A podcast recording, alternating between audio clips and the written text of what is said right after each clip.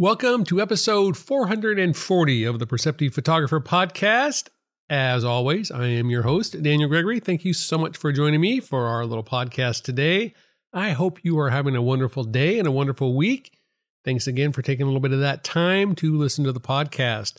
This week's podcast is brought to you by you getting a printer to print your work. So, whatever you want to do to do that, wherever you want to do that, just know that today's sponsor is all about you actually making prints of your photographs.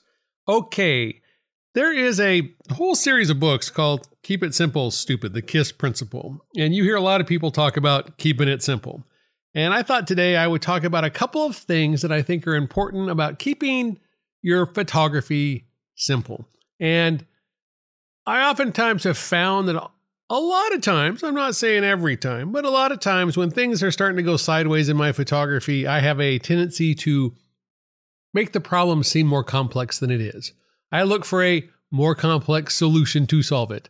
I, in general, make things a little bit more than they probably should be. And sometimes it just takes somebody to remind me that, hey, you're doing that the hard way, or you're really seeming to struggle at what is not that challenging of problems. So I thought today we talk a little bit about some of those things that we could do to help keep things simple and move forward in our photography. One of those is I think if you think about a photograph or think about a body of work and boil that down to what is that photograph about in one sentence. One, not compound sentence, not one of those fancy 100 word sentences you had to write in creative writing class, but one simple sentence. What is that photograph about? What does that photograph mean? And then, even more simple than that, what is one word that describes that photograph? What is one word that contains the essence of what you think that photograph is about? Because I think if you can distill the photograph down into one word and one sentence, you have a lot of clarity about what's happening, a lot of clarity and purpose in what you're doing with your photography, and you have a lot of insight into sort of what that photograph means for you. And sometimes when we're struggling with our photographs and struggling with our photography in a way to talk about it, what shows up is a sort of rambling on and on, a long diatribe as we try to sort of shoehorn our explanation into what that photograph might be about. Sometimes we may not like the sentence we come up with. We may not like the word we come up with. But that clarity that that simplification of that process allows for, I think makes it a lot easier to figure out and understand what works and doesn't work within our photographs. At the same time, I think when we look at a photograph, picking one thing that works well in a photograph Again, when we look at photographs and we think about them, sometimes we make a laundry list of what's working the light, the f- composition, the gesture, the movement, the mood, the elements of framing, all these different things start to come together. And we end up sort of overwhelmed with, okay, well, what is actually the thing that sort of defines what works in that photograph? Because all things are in ph- photographs. And again, some work more successfully than others, but they're all there. So I think coming down to one thing that works really well. I also think coming up with the one thing that's missing from the photograph. If we were going to add one thing to that photograph to make it that much better, that much more interesting, what would we add? Would we add a little lightening and darkening of something? Would we add a color shift? Would we add something to the frame? Would we have actually altered the point of view? What is one thing we would do to make that photograph different? And again, then returning to that one sentence, one word, if that thing was added to the photograph, what would that do to change how we would describe that photograph in that one word piece? I think one of the other things that comes out in the sort of simplification of keeping things as simple as possible is we sometimes come up with a laundry list of things we want to work on. We have a lot of different ideas. And sometimes just jumping into one of those ideas works. So I think whether you get a dice and you list out your ideas from one to six or one to 20, if you have a 20 sided die, or maybe you list them all in a spreadsheet and number them and have your partner or your friend or your coworker or some stranger on the bus give you a random number and use that number to start the process. Again, sometimes we jumpstart into things, we try to think about things, and we sort of get lost in the in the weeds. And we just need sometimes just a an anchor, a, a point of presence to say, oh, okay, here's the place to start. So again, sort of that deep bench of ideas, that journaling you've done, or maybe not have done, but the journaling you've done to give you those ideas. Sometimes we just need a definitive way of making the decision for us and leaving it a little bit to chance sort of is an interesting opportunity there because as much as we all like things to have order and structure and simplicity, when things get a sort of a, a, mystical quality to them, we roll the dice. Is it chance that it came up on the number of the project that we wanted to work on? If somebody chooses a random number that we don't know and it's somehow something that we were sort of leaning towards, does that add to the sort of weight and gravity of what we're deciding on? I think so. I think we like that sort of random chance that sort of works out in our favor. So I think doing that very simple step of just randomly picking the project you're going to do by the random roll of the dice is a really interesting way of keeping things simple and not over analyzing them. I think one of the other pieces we can do when we're looking at photographs and we're looking at working in Lightroom, working in Photoshop, redesigning your Wacom tablet, deciding where to hang a photograph on the wall in your house because you finally got that print done, is that we look for the one key distraction, the one thing that really bothers us about whatever it is we're working with. And then we remove that one distraction. I know for me, one of the things in Photoshop, once I get Photoshop set up, is I like to have my palettes on the left. Just a weird little way of working. I like the little toolbar, and then I like my palettes over there.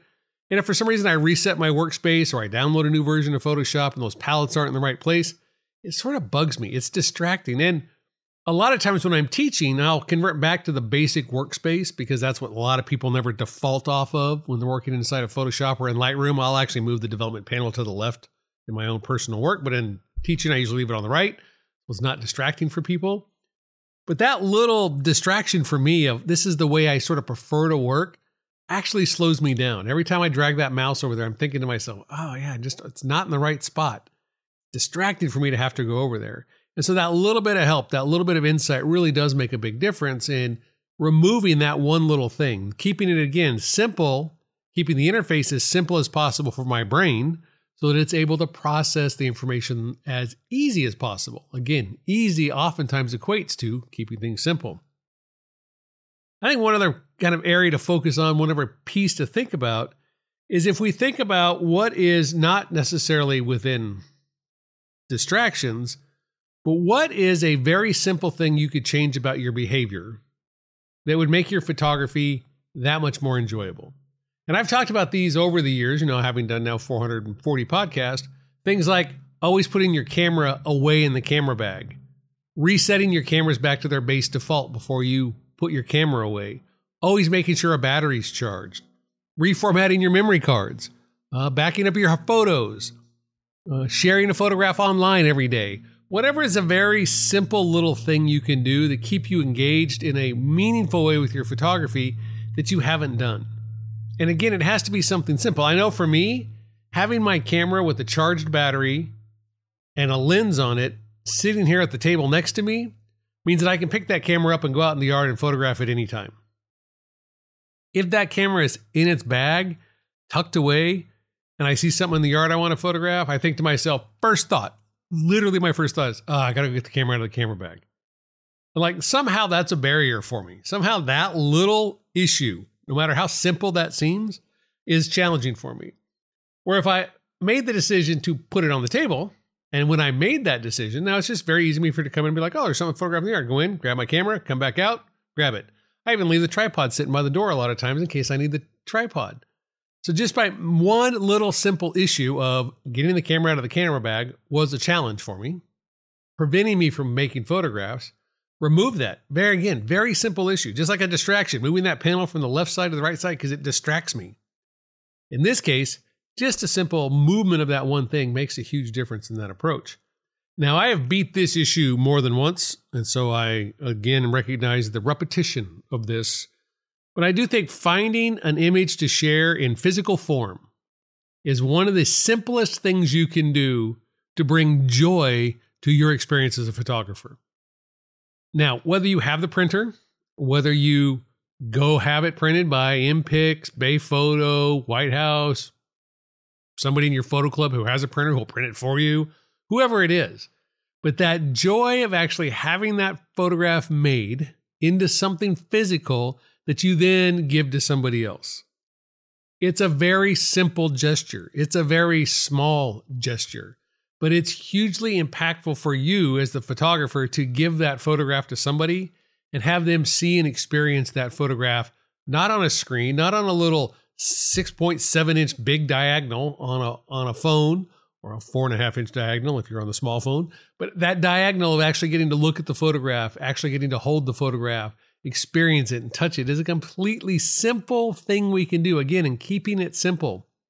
Not a hundred photographs that you're printing, not a thousand, not a body of work or a series, but just one photograph that you're going to give to one person.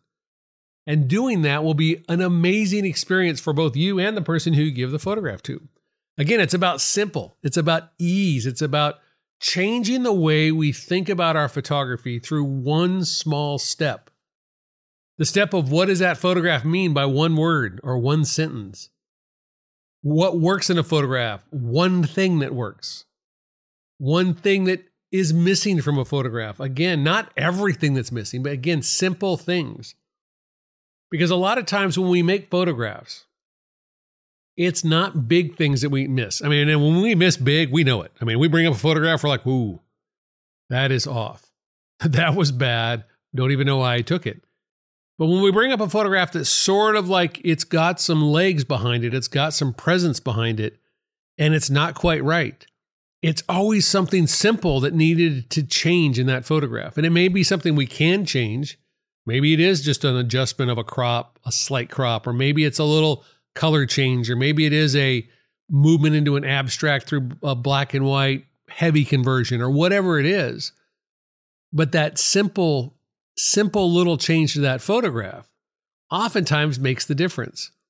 And it's very easy for us to get caught up into we need these massive big changes to the photograph. We need a all sorts of things to happen. I need a different crop and a different preset and I need a different white balance and I need all this stuff to happen for that photograph to work. When a lot of times it's the smallest thing. And I see this just as proof of point when I teach a color class and when I teach color theory, when people get their white balance right, their global white balance right, not what they think it should be, but when they actually truly get the unwanted color cast removed, they're amazed at how much luminosity, contrast, color, depth, all sorts of things just magically appear in the photograph because it now doesn't have this unwanted sea of color permeating every aspect of it. A small change, a simple change, one change, one simple change of white balance makes all the difference in the image. So as you're looking at your photographs, as you're thinking about your photography, think about what are the small things you could do. Not complex things, but one simple step, one small change you could do that would have a huge impact. And the other thing is, it's super easy to make small changes. I mean, moving my Photoshop panel from the left to the right, that takes like a half a second. I don't have to think about it. Easy peasy, and I'm back to being happy. So things like that for you, you'd be surprised at how much difference that'll make in your photography just by taking those small steps. I hope you have a wonderful week again behind the camera, or not behind the camera, but I hope you have a wonderful week. Thanks so much for checking out our little podcast here. Again, I'm your host, Daniel Gregory. The Perceptive Photographer comes out every Monday, and it's always in this sort of 12 to 15 minute range, sometimes a little shorter. And if there's an interview, it might go a little longer, but I'm usually in that 12 to 15 minute range. I really do appreciate you listening. And if you're listening up on iTunes or Google Play or whatever platform you're on, if you give us a rating and a review up there, that helps other people find the podcast. So if you've got the inclination and the time, I really would appreciate that. But no matter whether you do that or not, thanks again for listening. I really do appreciate the time you give me each week. Have a wonderful week, and I'll see you next time.